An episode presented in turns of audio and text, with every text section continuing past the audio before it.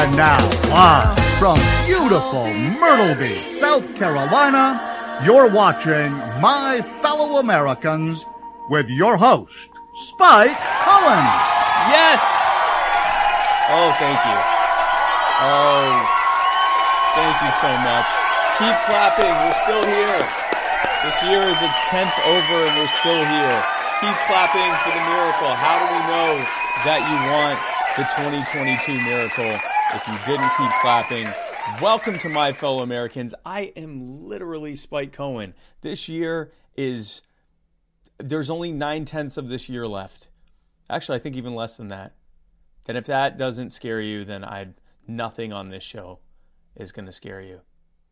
So you got that going for you. This, of course, is a Muddy Waters Media production. Uh, we're going to be having a really fun conversation tonight, uh, talking about uh, an insightful one as well, talking about the uh, the Freedom Convoy, uh, where we are or where they are, um, what's next, and, uh, and a little bit of insight on what started it and all, all sorts of stuff. Uh, we're going to be talking with, uh, I don't say who the guest is until I say who the guest is, but you're going to be pretty excited about it. Uh, and of course, if you've seen any of my posts, you already know who the guest is. But anyway, this is a Muddy Waters Media production. Check us out on all social media platforms, including whatever you're looking at this on now, and on all podcasting platforms, including whatever you're listening to this on now. And whatever you are listening to or looking at this, or both looking and listening to uh, this on. Be sure to like us or follow us or subscribe to us or whatever that thing is there. And uh, if it's on YouTube, be sure to hit the bell. Don't just subscribe, hit the bell. We want your phone to explode with notifications every time Muddy Waters Media does anything on YouTube. Uh, and of course, be sure to share this right now. The last thing that you or I want uh, is for your you and your closest loved ones to miss out on a libertarian podcast that's roughly an hour long on a Wednesday evening. Give the gift of Spike today. Kids love it. And of course, if you want to give the real gift of Spike, be sure to become a subscriber by joining us at the Muddied Militia. We have to come up with a name for people that subscribe to Muddy Waters, but for now, become a Muddy Waters subscriber by going to anchor.fm slash muddied waters slash subscribe. You become uh, by becoming a member, you get access to uh, exclusive members only content. You also get an ad free experience when you listen to us on Spotify or Anchor. Uh, you also get access to the Muddied Zoom, which is our weekly Zoom call uh, that is uh, exclusive to uh, us and our members. That's actually happening tomorrow uh, and the usually the second Thursday of every month. and you also get a discount at our store as well as some partner stores as well. So be sure to become a subscriber today. Uh, and then, of course, this episode is brought to you by the Libertarian Party Waffle House Caucus, the fastest growing and second largest caucus in the Libertarian Party of America.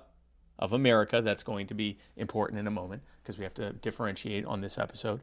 Uh, but uh, if you want to become a member of the Waffle House Caucus, uh, be sure to go to the exclusive Facebook group. It's not exclusive, anyone can go there. But it's a Facebook group, Libertarian Party Waffle House Caucus. Uh, and if you want to become an official voting member, which means nothing, we don't actually do anything, then go to uh, muddywatersoffreedom.com slash store and you can pick up a Waffle House Caucus button or a Waffle House Caucus shirt. Again, it doesn't mean anything. The Gravy King. Joe Soloski is running for Pennsylvania governor. Joe Soloski is the key to Pennsylvania's success. And if you'd like to help Joe become the first libertarian governor of America, I don't actually. I don't think Canada has governors, but uh, the first Pennsylvania, first governor ever, libertarian governor ever. Go to joesoloski.com. That's J O E S O L O S K I dot com. Mudwater, the most appropriately named sponsor of Muddy Waters Media. If you woke up today and said, My God, if I had never have another cup of coffee again, then it'll be too soon. I instead want to have something that's made from masala chai, whatever that is, cacao, mushrooms, turmeric, sea salt, cinnamon, and literally nothing else. Well, friends, I have some fantastic news for you. We there's a company that sells all of those things, and it's as a coffee alternative so you don't even have to make it yourself. You can just buy it from them by going to muddywatersoffreedom.com slash mud and picking up your starter pack. I will advise you, you'll probably want to get some honey. It tastes like what you think those ingredients taste like.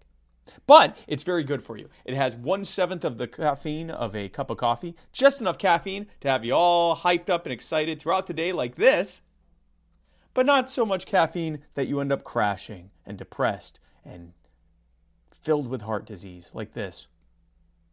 That's what it looks like when you're filled with heart disease. Uh, muddywatersoffreedom.com slash mud to get your mud water today. And finally, defy the power in stitches and glitches, the finest custom tumblers in existence. And yes, many of them are libertarian themed, uh, but you can get them. They keep your hot's hot, your cold's cold, your lukewarm's lukewarm. Whatever temperature you put liquids in this thing, it will stay that temperature for an ungodly number of hours. Stitchesandglitches.com, defythepower.com, free customization, which is unheard of. I've never heard of, well, before them, I've never heard of such a thing. That's insane. And due to popular demand, and by that I mean the fact that we kept insisting that you could use this code even after it had expired, and I guess you guys got upset when it had expired and we didn't tell you and they didn't honor the discount, but due to popular demand, uh, Muddy Tumbler code is back. If you use the code Muddy Tumbler, you will get 10% off. All because we were too lazy to update this graphic. If after watching all of this you said, Spike, I am sick of these ads. I'm so angry at you that I feel like I've been personally injured and I want to sue you. Well, good luck, pal. If you're in Florida, we're going to sue you back using personal injury attorney Chris Reynolds, attorney at law. That's right, folks. If you live in the state of Florida, which is in America, again, that's going to be relevant shortly, uh, then you can use uh, the attorney that we recommend to get ridiculous sums of money if you have been personally injured by going to chrisreynoldslaw.com. Personal injury attorney Chris Reynolds, attorney at law, will not rest until you have the kind of money that you see in like music videos, like the just absurd amounts of money. I can't guarantee that, and neither can he, but he can certainly try. ChrisReynoldsLaw.com. Uh, the intro and outro music to this and every episode of My Fellow Americans comes from the amazing and talented Mr. Joe Davi. That's J O D A V I. Check him out on his Facebook, on his SoundCloud. Uh, go to joedavimusic.bandcamp.com. Buy his entire discography. It's like 25 bucks. He just had a new album drop. Actually, he just had a new album and a new single drop. So go check it out. joedavimusic.bandcamp.com. I'd like to thank Le Bleu for this delicious water that I bought. Bulavanaka. Shout out to Tehran Turks, mom and him as always. Uh, folks, my guest tonight is a very active libertarian from a place very far away, a place to the north called Canada. He is from the province of British Columbia, which is the westernmost province, just north of Washington State. Uh, I, I, most of you probably know this. I'm, I'm talking like I'm like I'm talking about some faraway. Uh, but he has a background in pandemic modeling and simulation software with the CDC as a software engineer. Uh, he also ran in a province-wide election for the Libertarian Party. He has been the party leader of the uh, B, BC Libertarian Party since May, and they have been actively involved in the Freedom Convoy protest pretty much from the beginning. Uh, and he is coming on to talk about the Freedom Convoy and much more. Ladies and gentlemen, my fellow Americans please welcome to the show Mr. Keith McIntyre. Keith, thanks so much for being on the show. Thank you, Spike. Um, I, I, appreciate that you uh, clarified where I am and where British Columbia is, because until the trucker convoy, I think most Americans didn't know Canada existed. Well, I, we we had a vague, like we knew it existed in the abstract, no, I actually am acutely aware of Canada because my wife, as you know, my wife is Canadian, uh, and I often, when I talk about Canada to Americans, I often, I'll say things that I think need to be explained, like where BC is, and they'll look at me like I know where BC is, but then I'll say something else that I'll think, you know, is obvious, and they're like, oh, I didn't know there were, I don't know. French people in Canada, like whatever it is. So I, I've learned to just say it and just deal with them saying, Oh, I already knew that. But folks, uh, be sure to uh, tune in with your thoughts and questions in the comments, and Keith and I will let you will will will uh, tell you if you are right, right or wrong. Uh, Keith, again, thanks so much for coming on. Uh, this is a really big deal that's going on, and I just wanted to, you know, I've been talking with a lot of people about this, but I wanted to get the uh, input and the background from someone who not only is in Canada but has actually been involved uh, in the convoy uh, almost from the beginning. Yeah. So Um, I don't know. We want to start with the convoy. We're going to start with uh, uh, BC. Um, the yeah, the, the convoy is an interesting thing. So if you if you look at how how it started, um, you know, it's huge. Like it just it just came out of nowhere, and um, it, it, for sure started um, in BC. And so, for those of you that don't know Canada, BC is the westernmost province. It's um, about 2,700 miles uh, from Vancouver uh, to Ottawa. And when this when the rumbling started happening and the truckers were going to go, and it, it, all it all started with uh, the Trudeau government um, saying that that they're going to mandate vaccines for truckers. And in Canada, apparently, we love mandating vaccinations. Um, this is this is what we do. I've written I've written dozens of political beliefs exemptions letters for people getting fired for their jobs, uh, mostly government employees. Um, but BC is actually doubling down while the rest of the world is waking up. Uh, that probably vaccinations didn't really work and we should never force anybody to do anything. But right. uh, BC last week they they said by March 31st, everybody from midwives to acupuncturists, uh, dentists, optometrists have to uh, vaccinate or uh, lose their jobs. And and so the trucker the trucker thing was a um, it was kind of a catalyst where it got people who have ability. You get a bunch of independent owners of independent business operators, and they said enough's enough. This doesn't make sense. And a lot of the truckers were vaccinated, but they said we're going to jump in our trucks and we're going to drive. We're going to park in front of Justin Trudeau's office and Parliament, and we're going to honk our horns until until they say mandates are over.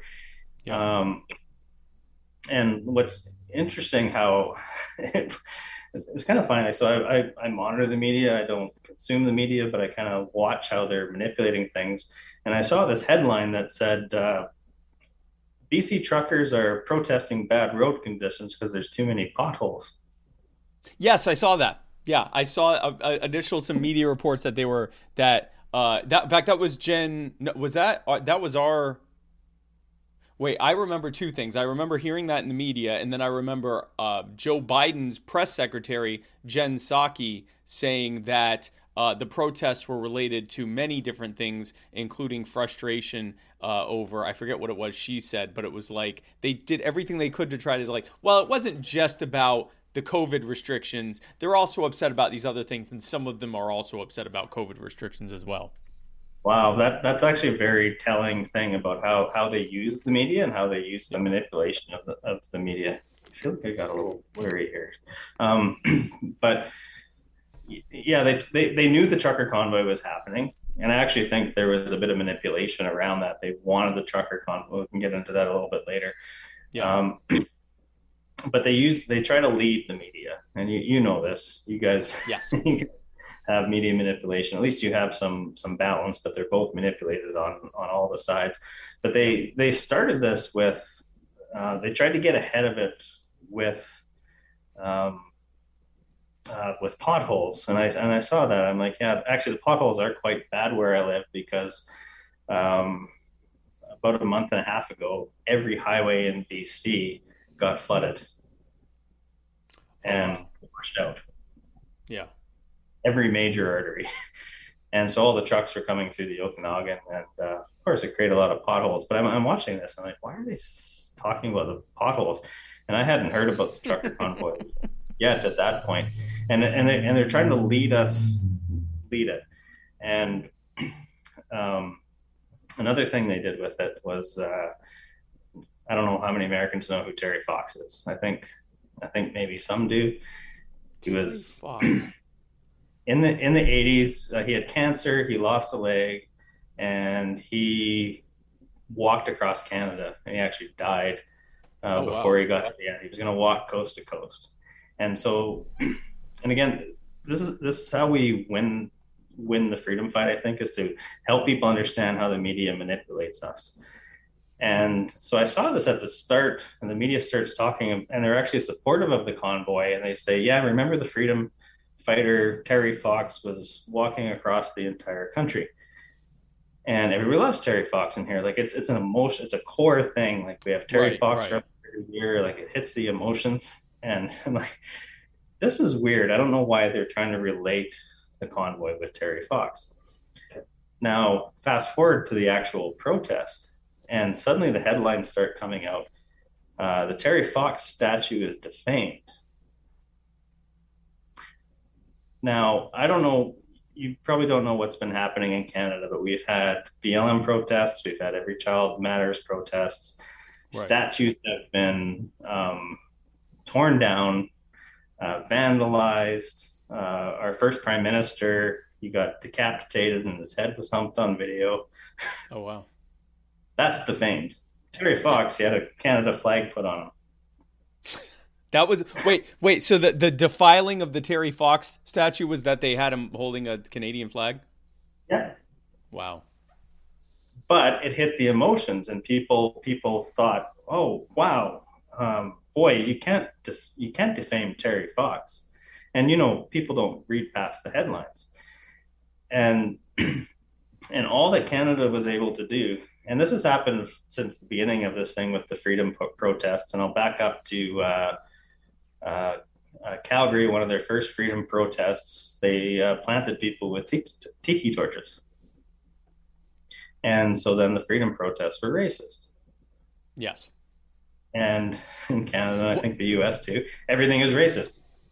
Well, and I, I, I saw, um, I have seen the same, I think one, maybe two Confederate flags, and I have then seen a single swastika. One, one. I've seen the same one. It's the same one. I keep seeing multiple pictures of the same one swastika and the same two, one or two Confederate flags, and it's two people together. Um, I have no idea if the swastika is someone saying, I hate uh, Justin Trudeau and I'm a Nazi, or if it's someone saying, I think Justin Trudeau is a Nazi. Like, we don't know because I don't think anyone's actually interviewed this person. But again, it's one person. So whether they're a Nazi or just someone who probably shouldn't try to compare, uh, you know, vaccine passports to the Holocaust, whatever it is, it, it's not representative of hundreds of thousands of people. I, I wanted to actually uh, get to uh, something on your background a little bit because you're not Can I- just someone. I- Go, go ahead. Can I comment on that real quick? Yeah, Because I yeah, yeah, think yeah, yeah. Go ahead. Very important because it, the same thing happened with your fake insurrection on January Yes. the 6th. Um, the Confederate flag guy, there was one Confederate flag. The Confederate flags mean nothing here. And in my local provincial election, they actually, I, I actually saw them use that as a as a planned racist event in a town of five thousand people. Um, that one Confederate flag the guy had was fully masked, Yep. which if you're at this protest, you're not going to be wearing a mask. Uh, that was a plant. And the swastikas, and, and I know I know the people. I've been intimately involved with the freedom rallies for a long time. I was actually a little averse to them at, at the start because, but I, I've I've grown to understand them more. And the swastikas on the Can- Canada flag are not because they are racist or fascist. They're trying to point out that we are living in a fascist society. And you know as well as I do, fascism is the bastardization of government and big business. And that's Yep. that's where we're at in this world. And that's what they're trying to point out. But because that symbol is so divisive, uh, people they can put it behind um, an MP and they're like, yeah, look, these are white supremacists that are running Yep. this, Yep. Yep. this. And the thing is, if someone is saying this thing I disagree with is similar to the Third Reich, they're inherently saying, I don't like Nazism, I don't like the Third Reich, I don't like the Holocaust. Whether you agree with that comparison, whatever, they're not pro. They're against that thing, and they're saying that they're against that thing. So I, I, I didn't get. But so I, I want to get something on on on your. You actually have worked with the CDC, the U.S. Is that, what is that the U.S. CDC? That's not the. Is that the the U.S. CDC? Okay. Yeah. Um, doing modeling of of I guess of viruses. Uh, can you tell us a little bit more about this and what some of your observations were while working with these government organizations? Yeah, well, I've I've worked in uh, well for about 15 years. I worked in defense. Um, uh, lots of observations about U.S. defense. Uh, some of them, yeah, I still take some of my secret clearance uh, seriously. Um, but yeah, the, the CDC modeling. Um, so we we wrote emergency disaster management simulation software. So we simulated fires, floods, chemical attacks. Uh, the U.S. Army sole sourced our software for um, uh, training for chemical and dirty bomb attacks. And uh, through that, the CDC said, "Hey, can you modify that to um, help us train for pandemics?" And this was prior to H1N1, about a year and a half, um, which I'm actually now very suspicious about the timing. Um, but yeah, I, I, got trained by CDC scientists, and I was the lead programmer on that. I'm a I'm a data scientist. I I, I see data. I don't really understand uh, how my brain works, but I can I can uh, see things with data. And and so what I had to do is actually model basically every type of disease. Uh, I had to understand what the R value was. I had to understand the effect of interventions and and what they do um, to society. And I also understood the fallacies of modeling because it doesn't take into account human behavior. Right. And I remember a few I remember a few times I I punched in some numbers based on their documentation, and I'm like, you know, like 30 million people died. Did I do that right? And they're like, yeah. if if those particular factors happen, right?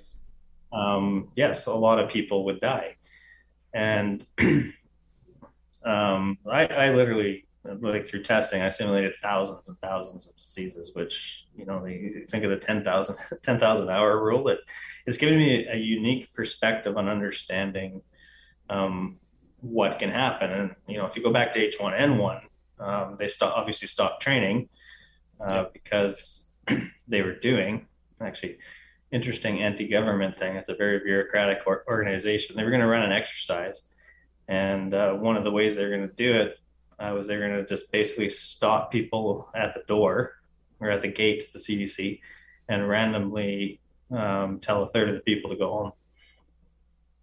But the union said, "Oh, we can't have that." wait, wait, wait, wait! Tell a third of the people who are going there for treatment to go home? No, uh, to work, because they were they're trying to simulate what would happen if a third of the people at the CDC were sick all at the same oh, time. Oh, oh, oh, oh! And they were just going to tell them to go. yeah, and then the union said, no, we can't have that because obviously right. they know a lot aren't really doing any work. So. Right. Well, uh, yeah, because if a third of the people stayed home, they would find that it didn't really affect anything. Yeah, like oh, everything's fine. Every, um, but but yeah, things, there was some things interesting. Are actually, how are things more efficient with a third of us gone? Yeah, yeah yeah, there, there were some interesting things. Even back then, uh, we had to build a social media module. So they were even back in 2008, nine, they were starting to think about social media sentiment and trying to understand right. what was going on. Which again, fast forward to where we are now, and I feel very suspicious about this. And then, so when when this uh, started happening, uh, well, actually, H1N1 I was actually concerned about because I felt Mexico was underreporting young people were dying and government's incompetent. so yes. I, I, was actually quite worried about that that disease. Um, turned out it you know it was it was bad. Uh, my cousin almost died from it. Um, they had vaccines for it. Uh, most people got it. Uh, nobody lost their jobs if they didn't get it. Yes. I didn't get it. My theory was if it's a good vaccine, most people are going to get it. I don't need it. And if it's a bad vaccine, I don't need it. So yes. for me, my personal choice is I don't want to inject something into my body. Um, so fast forward to this situation, and um, I was actually in uh, the Seattle airport when Trump announced the first uh, COVID-related death uh, in Washington. And uh, I'd been in Juneau, Alaska. I was speaking at an innovation summit. It was my last plane ride was to Juneau, Alaska. Most people went to Mexico or somewhere yes. fun. Actually, I love I love Juneau. I, I, I was gonna say actually, Juneau is beautiful, yeah. Oh, but it's I, not I, Mexico, yeah. It's the opposite. I, Mexico. I love I love the experience. It was it was absolutely um, the best last trip I could take. Um, your viewers might know, but I'm not allowed to go on an airplane in my own country. I'm not allowed to go on a train. I'm not allowed to go on a boat. I'm not allowed to leave my country. I am literally a prisoner in my own country right now. And so I, you know, I, I, was watching it, and my kids actually were the first ones that that told me about uh, the coronavirus. Uh, they said there's something going on in China. I'm like, well, I'm a pandemic expert. Like this is probably nothing to worry about. And then I and then I saw it kind of like entering the human consciousness, and and uh, even when Italy shut down, I was at my kid's piano recital, and I. Uh, you know, bored. so I open my phone and I see Italy shutting down. I'm like, man, that's a complete and utter overreaction to what's yeah. What's happening. Um, but now, if you, if you understand how they came to that decision, Neil Ferguson and and uh, his decades of bad decisions and bad yes. modeling, um, we got thrown into this state of fear. And and again, I was very cautious of the fart at the start because I'm very, um, I have a distrust of government for some reason. I don't know why I don't like authority. Can't imagine why. Yeah, yeah, yeah. Oh, data, data and science shows me government can't be trusted.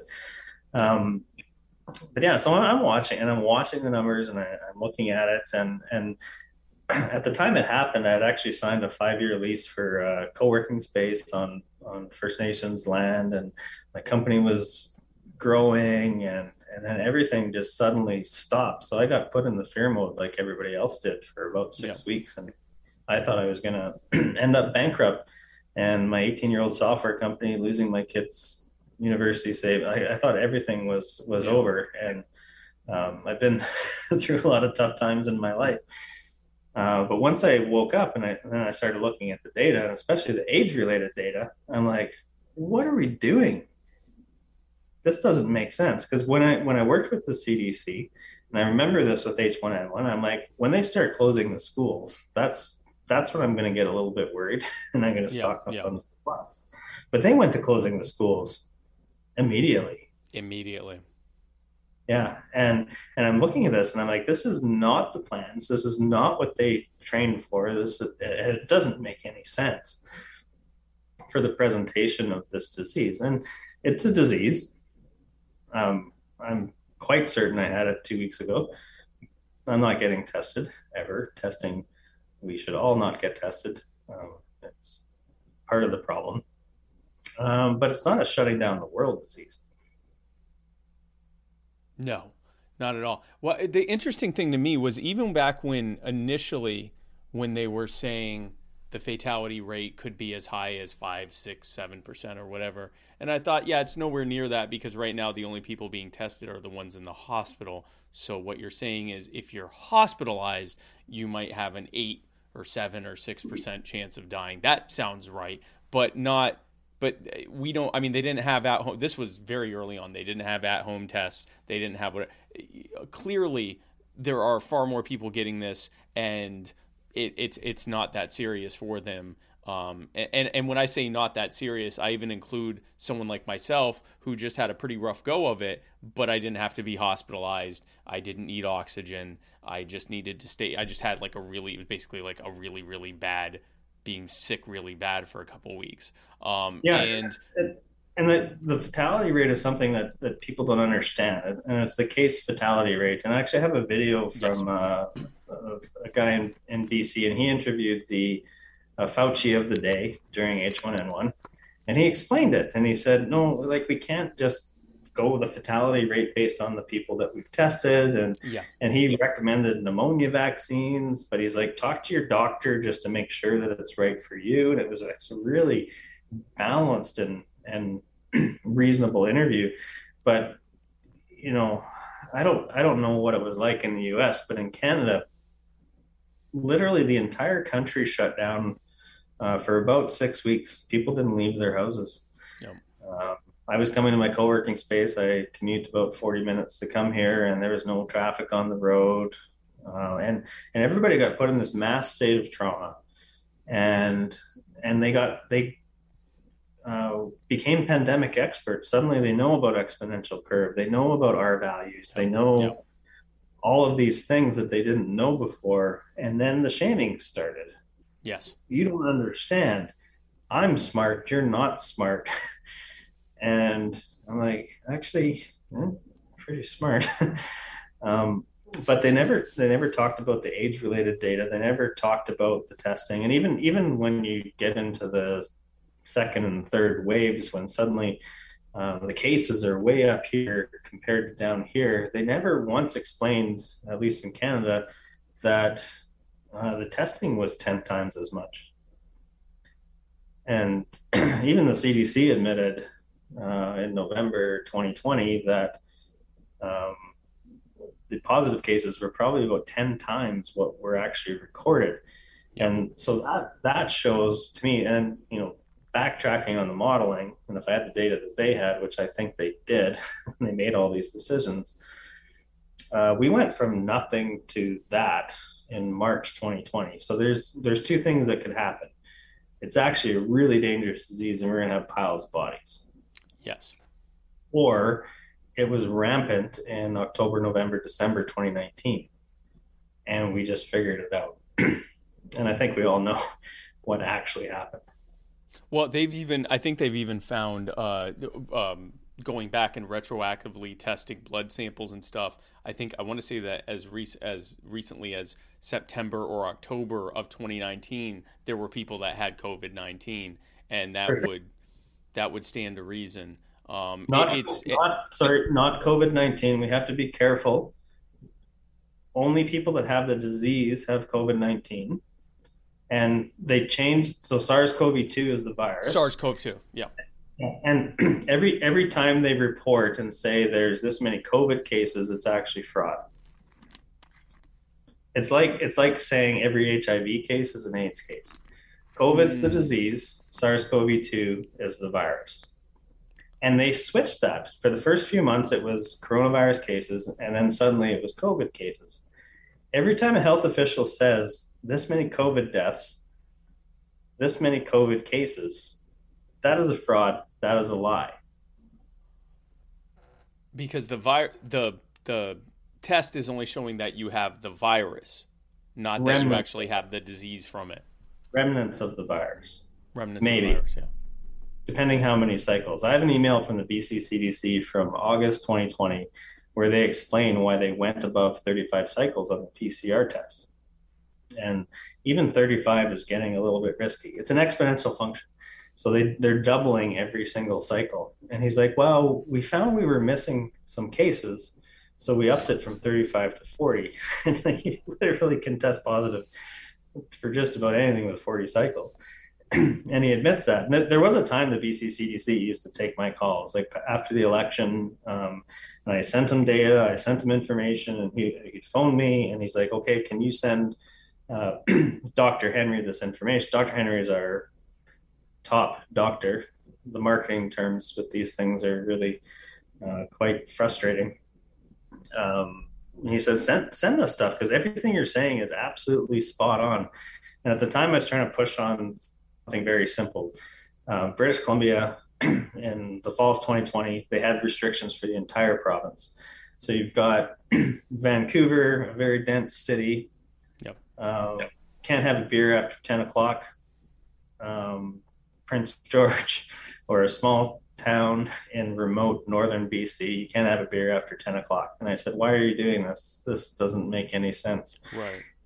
If there is a dangerous disease, what you're doing is you're making it more difficult for yourselves because people are going to stop listening to you. And he said, Yeah, yeah, you make sense. And I'm like, Well, why, why are you doing what you're doing? And he said, Dr. Henry. And the way our public health officers work, they have contracts with the provincial government. And the provincial government tells them what to do. And when politics are involved in health, nobody wins. Yeah, no, it's it's a it's a huge problem, and it. You asked what it's like here, similar to that, uh, especially in the in the opening time when when they were I remember them introducing ideas like um, the RO number or R R naught number uh, and the uh, and, and, exponential curves and all of this to a very scared public. And they weren't just mm. presenting these ideas; they were presenting the most hyperbolic version of these ideas and yes. with no context and they would literally show i remember there was a, a either an uh, a, it was on the news or it was on one of these shows. It was on it was on one of the the news um, channels and they were showing footage. While they were talking about stuff they added footage from the movie um, oh, what's the movie called? Uh, it's a pandemic movie from a few years ago. Contagion i think it's called.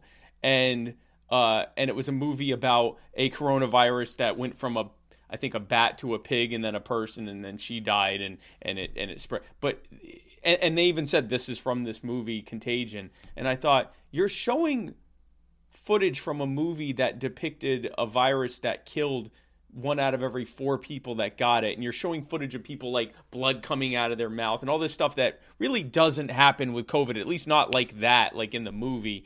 And how is this anything other than trying to scare people? And like you said, you had the CDC putting out this very scary hyperbolic stuff the media pushing it hard, politicians pushing it hard, and a public that was increasingly saying, Well, I'm smart because I saw the news about this. And if you're not as scared as I am, then not only are you not smart, but you don't care about yourself or others. And it has been very interesting to watch over the last few months, at least here in the US. Our CDC has kind of had to slowly scale back over time. So like now they're saying, yeah, you can probably go back to work 5 days after your symptoms started. You're probably not even if you still have some symptoms, you're probably not contagious anymore. I don't even know if that's true or not, but they're not even telling people to get tested anymore after 5 days. And these same people that were freaking out, now they're freaking out that the CDC is saying that and I'm like, yeah, they're walking back all the fear porn they were saying for two years because they know they've been destroying the economy and the labor pool. And they're having to actually kind of tell you the truth now that, yeah, after about a week ish, you're probably not even contagious anymore, even if you still don't feel that great. So you, if you feel up to it, you can go back to work. That's really what they probably should have been saying back in last, you know, or two summers ago. Uh, so that's kind of the experience that we had here. Um, now, you're, you're, you're absolutely right. One, once we realized that we couldn't get to COVID zero, we shouldn't have tried. And, yes. and we should have spread the disease in the summer of 2020 as safely as possible and protected the vulnerable. And, you know, yeah, it's it, has been maddening to watch as a data scientist and someone with some experience. Um, and and it's, it's interesting to watch the differences in the jurisdictions. Um, yes. So obviously here we're we're us on the libertarian side, we're very excited about places like Texas and Tennessee and Florida. Yes. And, and all these places, we we see the Super Bowl, seventy thousand people in it, but here here they're still putting uh, masks on five year old five year olds, and they're still trying to force us uh, booster vaccinations. I, I honestly I, I, can't even think of very many people I don't know that haven't been sick in the six in the last six weeks. Yeah, but they're still pushing the vaccination rate. British Columbia has probably the highest vaccination rate in the entire um, uh, Western world, 93%. Wow. 93%. And I still can't go to a restaurant. Well, I can. I can go to lots of restaurants. There's lots of people not complying. But right, but you're legally not supposed to. Yeah, yeah, yeah. And we got uh, yesterday, yesterday, um, our top doctor said, uh, we're allowed to dance again. We're allowed to have weddings. We're allowed to have funerals. wow. and people are celebrating this. They're like, oh my God, we're allowed to dance again. This is amazing. I'm like, why are you celebrating them giving you freedoms back that they had no right to to take away? Yeah. And and they'll take it away again if you let them. And, and you know, I'm trying to trying to push the business owners here and say like you have to stop complying. And it's not good enough to just let people in that that aren't vaccinated. You have to stop checking the vaccine passports. We we are the only large province in Canada that has not said we're canceling the vaccine passports. British Columbia ex- actually extended them to the end of June. And in fact, uh, Doug Ford just announced uh, an end to that in Ontario, right? Like just yeah. like last week or yeah. Oh well, yeah. There's uh, we we live in a very socialist controlled province. The chief of staff of the premier, which I guess would be equivalent to a governor in the U.S. Yeah. Um, he he spent over a decade high up in the Communist Party of Canada, and he's he's the guy running the show. His name is Geoff Meggs. Look him up. Um, I don't throw the word communist around as much as, some people do, but it, it is true. And he's he is completely and utterly and absolutely in cahoots with Justin Trudeau. Um, they there's a guy that comes into my office once in a while. He's an ex uh, member of Parliament uh, for the Liberals, and he told me a year and a bit ago because uh, John Horgan, he's our premier. He's he said that he wanted to uh, block people from traveling between provinces. Wow. And and this XMP said, well, the only way you can do that is by passing the Emergencies Act. And John Horgan is telegraphing that he wants the Emergencies Act passed. Which just and, happened. Yeah. And the Emergencies Act, it used to be called the War Measures Act. they gave it a nicer name. Um, but it, it gives the federal government blanket power to do whatever they want. Yeah. And what they've started doing, so this passed two days ago, um, they they can uh, freeze your bank accounts. Anybody that donated to the trucker convoy, anybody involved with the trucker convoy, they can freeze your bank accounts, and they're doing it. Um, they can arrest you. They've realized that there's children at the trucker convoy in Ottawa. 25% of the people there are families. There's bouncy castles and barbecues. Yeah, yeah. But they've realized this is a problem because you can't enforce when there's children there. Yep. You can't use gas, you can't use tasers, you can't do any of these things. And so they sp- explicitly said that they will fine anybody with children there $5,000 or potentially five years in prison.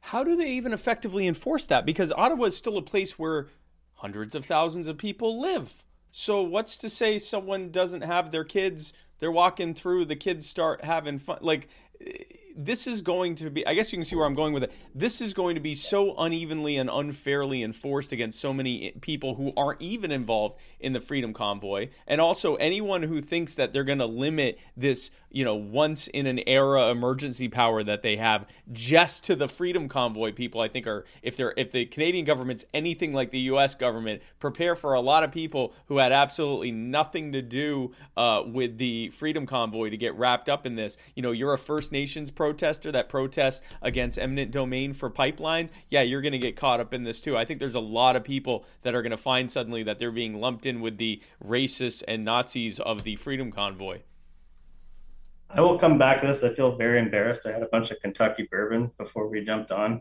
and I need okay. two minutes. Okay.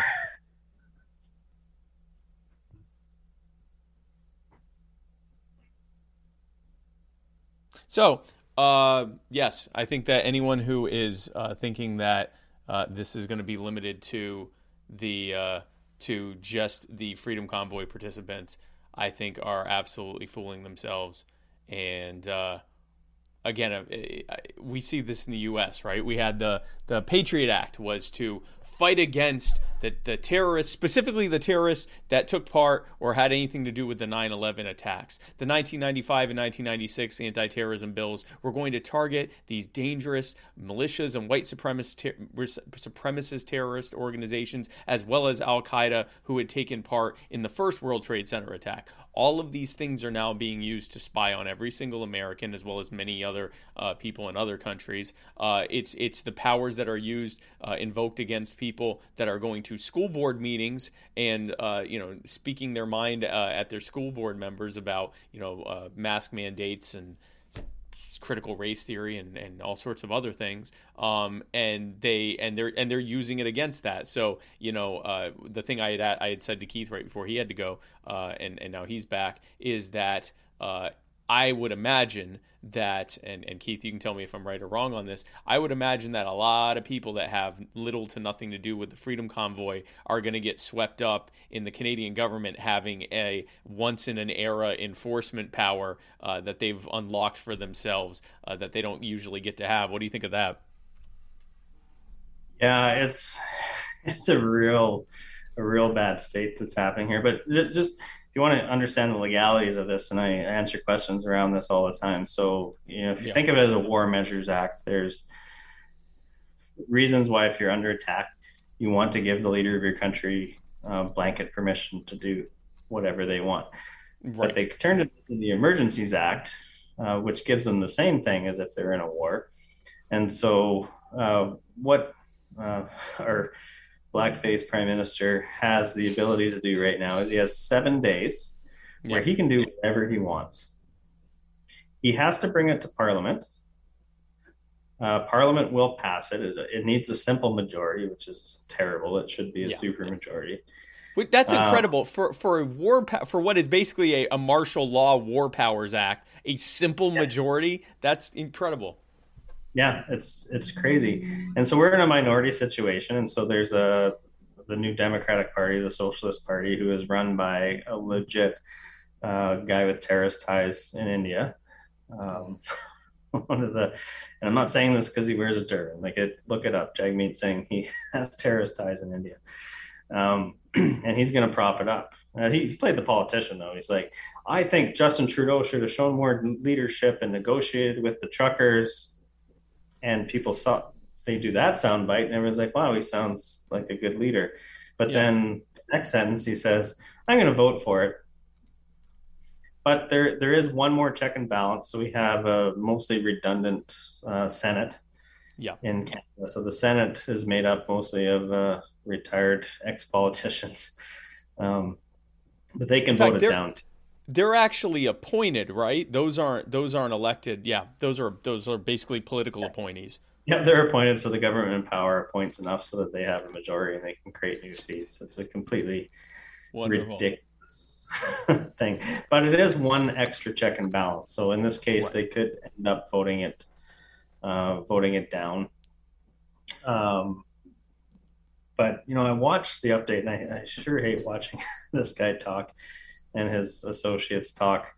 One thing that can really concern me, and I think this is really what they were trying to get to. Um, so the, the GoFundMe platform and GiveSendGo. Um, so GoFundMe, uh, they basically coerced them into not releasing the funds.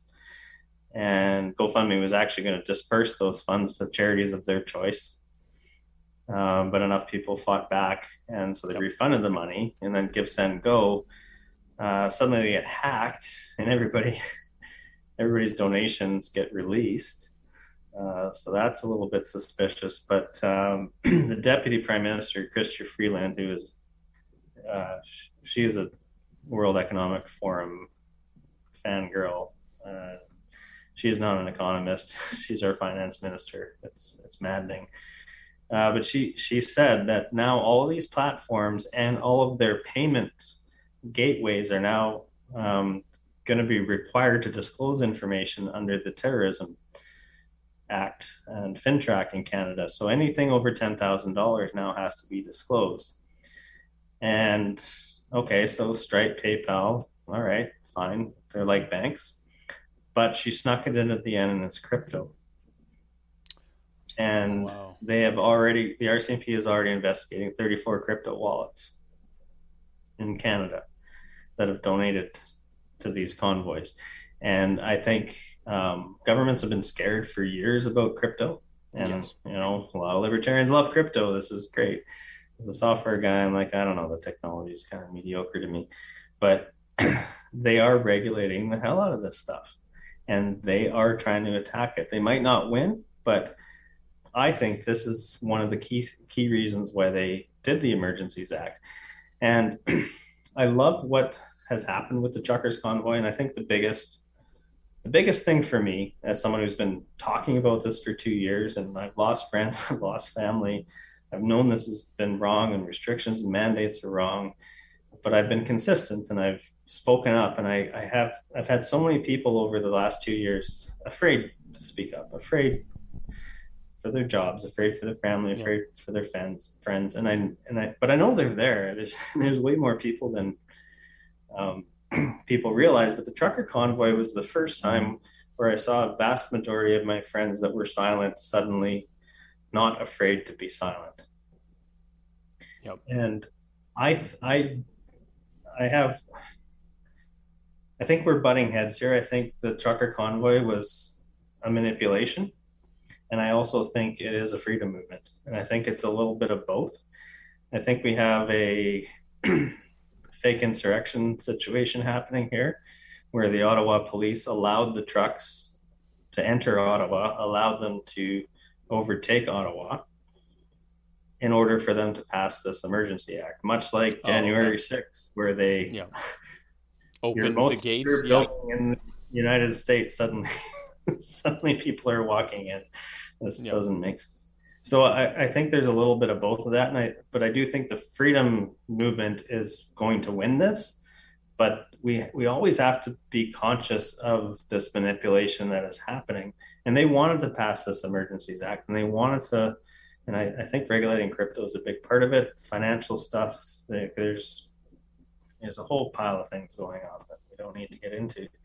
Yeah. Um, but we have to we have to watch these things and watch when there is a manipulation. So the chief of police of Ottawa resigned the day the Emergencies Act got passed. I saw that. that. Yes, I saw suspicious. that. That's suspicious. yeah. And so the media says, well, this is because he allowed them to come in and and and this. But I'm like, or is it that he was going to speak up, or he's not going to be manipulated? And, and I've seen it with Canadian politicians in the last two years. And absolute tyrants all of a sudden they, they get canceled and replaced by somebody else. And i'm like okay did they decide they're not going to play ball? Are they getting um, made an example of? Right. We there's there's some funky stuff going on here. Like um, i'm not going i'm not going full conspiracy here but i think it's important for people to look up a, a company called acuitas and acuitas created the nanolipid um, that without that nanolipid, the COVID vaccine couldn't exist. That was created in Canada. That was created okay. in Vancouver. And there's rumblings going on. I haven't seen the evidence of this, but there is rumblings that Trudeau and his family might have ties to this company. And there's really weird things with that. Well, if there is even a remote tie to this company, and there's a licensing fee for every vaccine that gets injected in someone to this Vancouver company. If his family has even gained one dollar every time he promotes the vaccine, he's committed right. a felony. Yeah, that's a major conflict of interest there.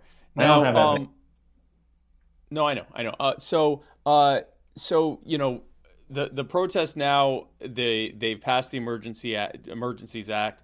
Um, Trudeau has been very, uh, from the beginning, he called uh, uh, Freedom Convoy participants, and not just the participants, but really anyone who agreed with them, that they were a small fringe minority with unacceptable beliefs. Most recently, he said they don't believe in science or progress and are very often misogynistic and racist. I, I love that they keep pulling out misogyny, racism, and anti Semitism when I've Anyway, uh, it's a very small group of people, uh, but that doesn't shy away from the fact that they take up some space.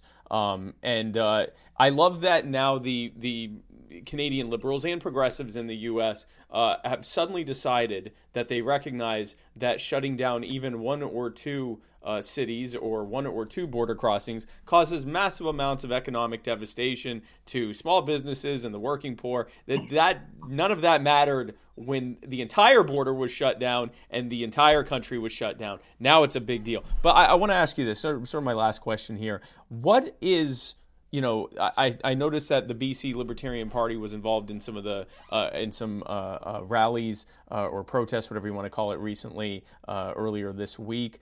What where is the Liber- uh, the BC Libertarian Party? What are some of the steps that you guys are doing in the future? How are you kind of engaging this movement of people who are fight who are kind of awakened more so than ever for more liberty and freedom? Yeah, yeah. Um, let me just quickly on the misogynistic and racist thing, and you know, if, if your viewers look that up, he actually went way worse than that, and yeah, taking up space and these people and like the language is very, very concerning. Yeah. And they, they have they have this ability, and I hate to use the terms left and right because they both use it. Um, we shouldn't be talking left and right. We should be talking freedom versus authority. But they've made it so easy that they can just call everything racist, and they can get up on their stage and they say science and data. When Justin Trudeau three or four years ago was banning single use plastics in Canada and plastic straws were evil. He said science and data 17 times in every single press release. And people are like, oh, yeah, science and data. He believes in science. The conservatives and the right wing, they don't believe in science. Right. Like, no, actually, they, they don't believe in government funded science because it can be manipulated. Um, but yeah, what we're what we're doing, um, yeah, we're we're involved in all these freedom movements. I've been on uh, numerous calls and with the freedom rallies, with the trucker protests, especially in the BC ones, trying to get those things going. I've spoken at tons of rallies, uh, hoping to speak at the uh, border rally in Osoyoos, which borders Washington this weekend. Um, I suppose there's a chance I might get arrested, but you know, I've never been a political prisoner. I like to try new things. Yeah. Um, but we, we have an opportunity. I need to hold on. Hmm, excuse me. Um, we have an opportunity here. So, you know, just really quickly, quick BC politics. So we we are controlled by a socialist government right now, the New Democratic Party. They're a majority. The so-called right-wing party in BC is actually called Liberals, uh, which people hate. Uh, which is a left wing party federally, but they've got some kind of a, a weird ma- marriage between social credits and the liberals, and they don't have any identity. Um, we have a conservative party here, but it's very disorganized. Um, we have a libertarian party, which, as you expect, doesn't generally get a lot of votes, but we've got a lot of momentum. Uh, but what happened recently is when the BC Liberals lost their election, uh, they had to elect a new leader and they elected an old statist, uh, ex finance minister, uh, one of the most corrupt uh, people and politicians in British Columbia. And so, sometime in the next six months, there's going to be a by election. And we're going to throw everything we have at that by election. Um, and we're, we plan to win that election. And I think we can because by elections are typically what he cares about. And people don't actually like this guy, and they put him in kind of a safe riding, they think. And uh, generally, voter turnout in Canada is around hovers below 50%. The by election is probably going to be below 40%. And we're going to play the ground war and we're going to get the people that don't vote. And we're going to tell them just this one time we all hate voting. I don't even like voting for myself. Yeah. This one time, can we vote for freedom? and can we have somebody freedom minded somebody with pandemic experience someone with natural disaster experience yep. to hold these statist politicians feet to the fire or do you want to elect somebody else who's just going to do the same thing because i tell you what kevin falcon absolutely would fire workers he would force people to get vaccines he would force you to inject something into your body and threaten you with your job. You want that guy? Yeah. This is the same as the other guy. And this is why I appreciate following you guys in the US and, and uh, you know, and and it doesn't matter who's elected. They all suck.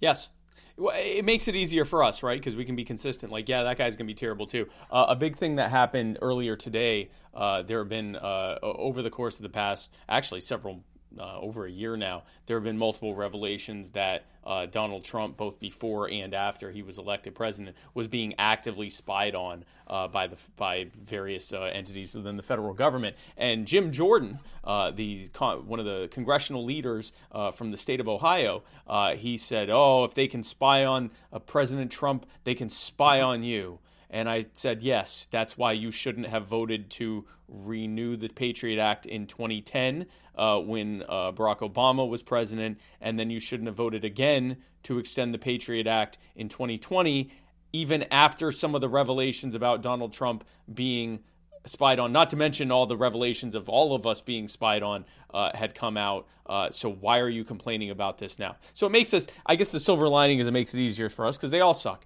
Um, but so, okay, so that's what you guys are doing in, in BC, and I'm glad to see that you guys are fighting for liberty. And I really appreciate you coming on the show and talking about this. Uh, it was great to have you. Before I let you go, I just want to give you one last chance to give any final thoughts, promote anything that's coming up, let people know how they can uh, find out more from the BC Libertarian Party. Uh, so whatever you want to talk about, uh, Keith McIntyre the floor is yours.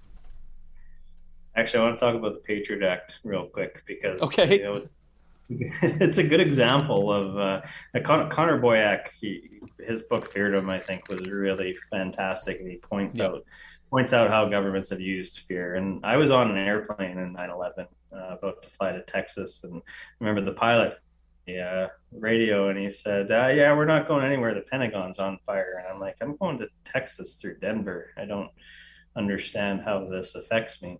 Right. But um, you know, I was young, anxious at the time, and it, it threw me in a state of fear for a long time. And and I see the patterns happening now. And governments they they look for patterns of fear. And so obviously the Patriot Act got passed when 9-11 happened. They were ready and waiting. They're like oh, man, oh let's wait for this crisis is going to happen or we'll create it. Um, and, and i think it's important to realize um, we all dislike politicians. I think even us libertarian politicians sometimes dislike ourselves for having to be involved in it.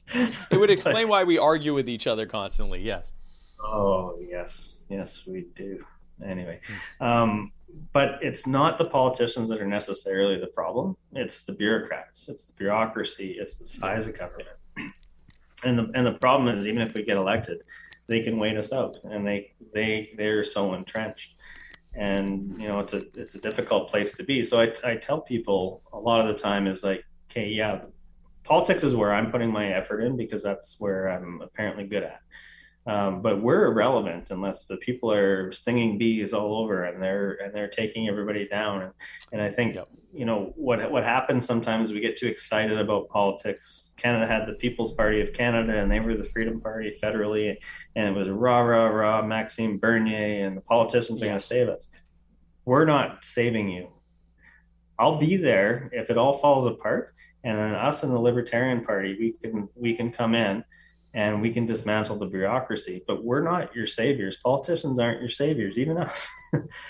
And and it's it's hard it's hard to drill that in because like in canada right now uh, the federal conservative guy pierre poilievre everybody loves him because he suddenly started talking about freedom.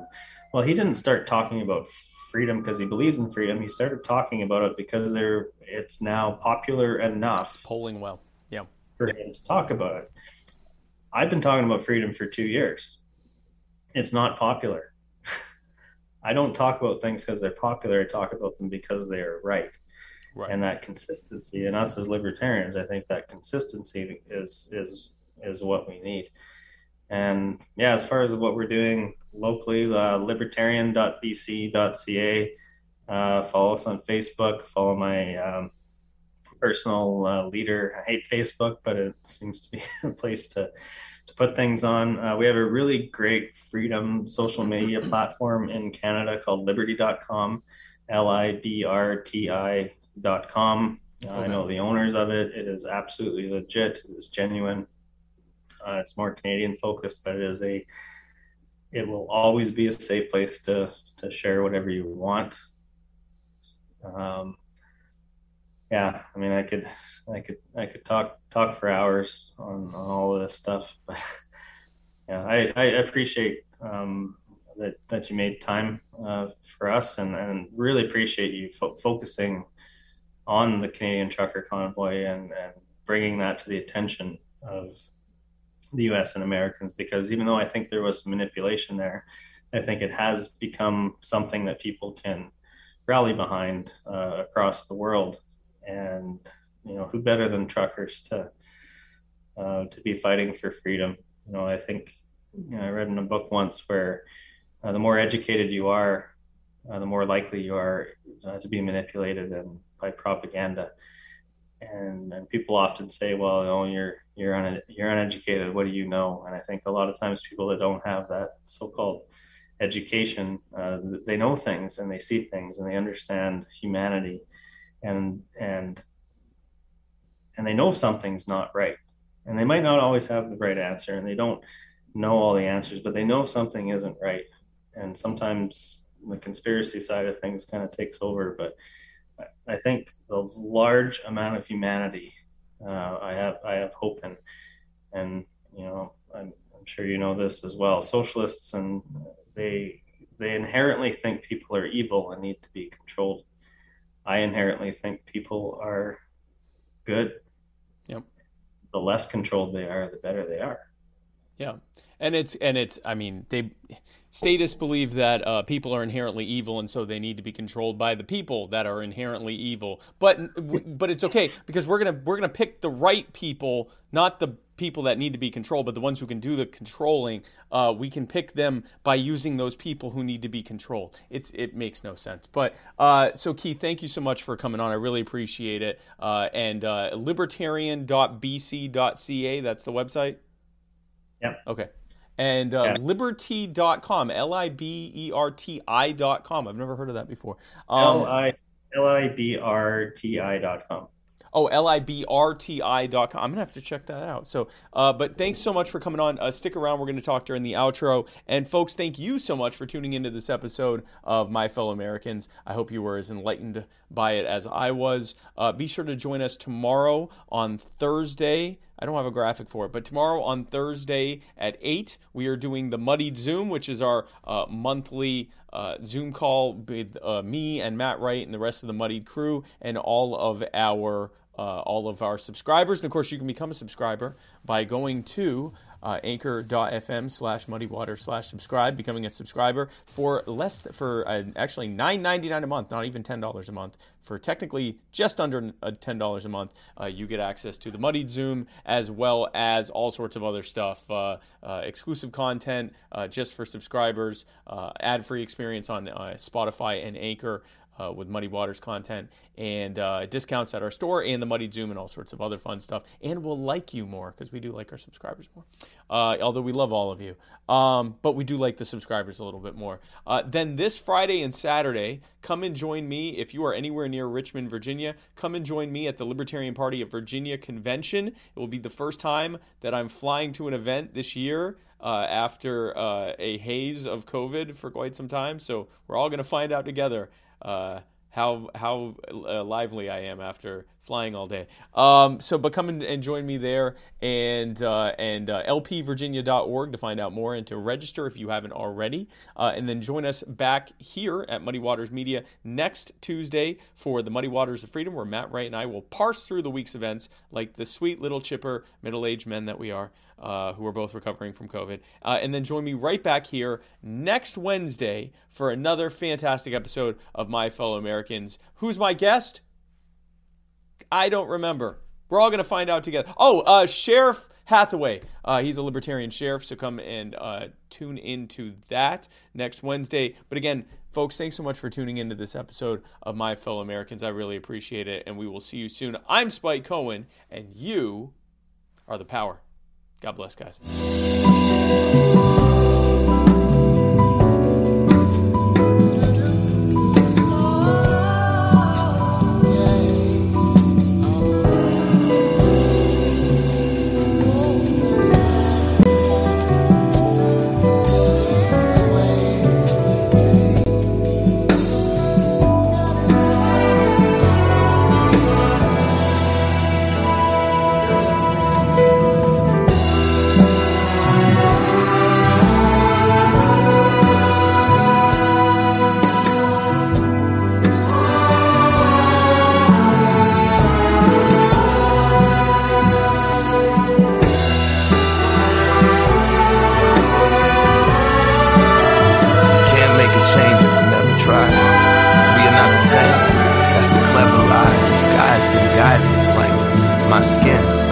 My my friends. reality, you are my kin. Though I view the world through another's iris. If you slide in my kicks, it might fit. We might just unite and come together, become hybrid. At the least, slightly like-minded. Indeed, the life I've lived brings light to kindness. All you need is a sign. Put a cease to the crimes. Put an ease to the minds like mine. Sometimes darkness is all I find. You know what they say about an eye for an eye in a time when the blind lead the blind. Who am I to deny I would cry when a loved one dies? I recognize that body outside, with the holes in the body that was alive. Now confined to a chalk outline. Find out how, but you never know why. It ain't even make it to the news at nine. It ain't even make it to the news at nine. That's my sister, mother, father, brother, son. That's one of line. All these tears. I close my eyes, open up the only find. I'm in line. There's a pointless murder happening all the time. Either lose your life or mine. Caught up in their first design. That ain't how it started. Nah, how were we supposed to survive? There's a war going on outside. Who would wanna raise a child? Whom the tomb is flashing by. Now you have to say goodbye when you watch them on the news at five. Don't tell me how. Tell me why.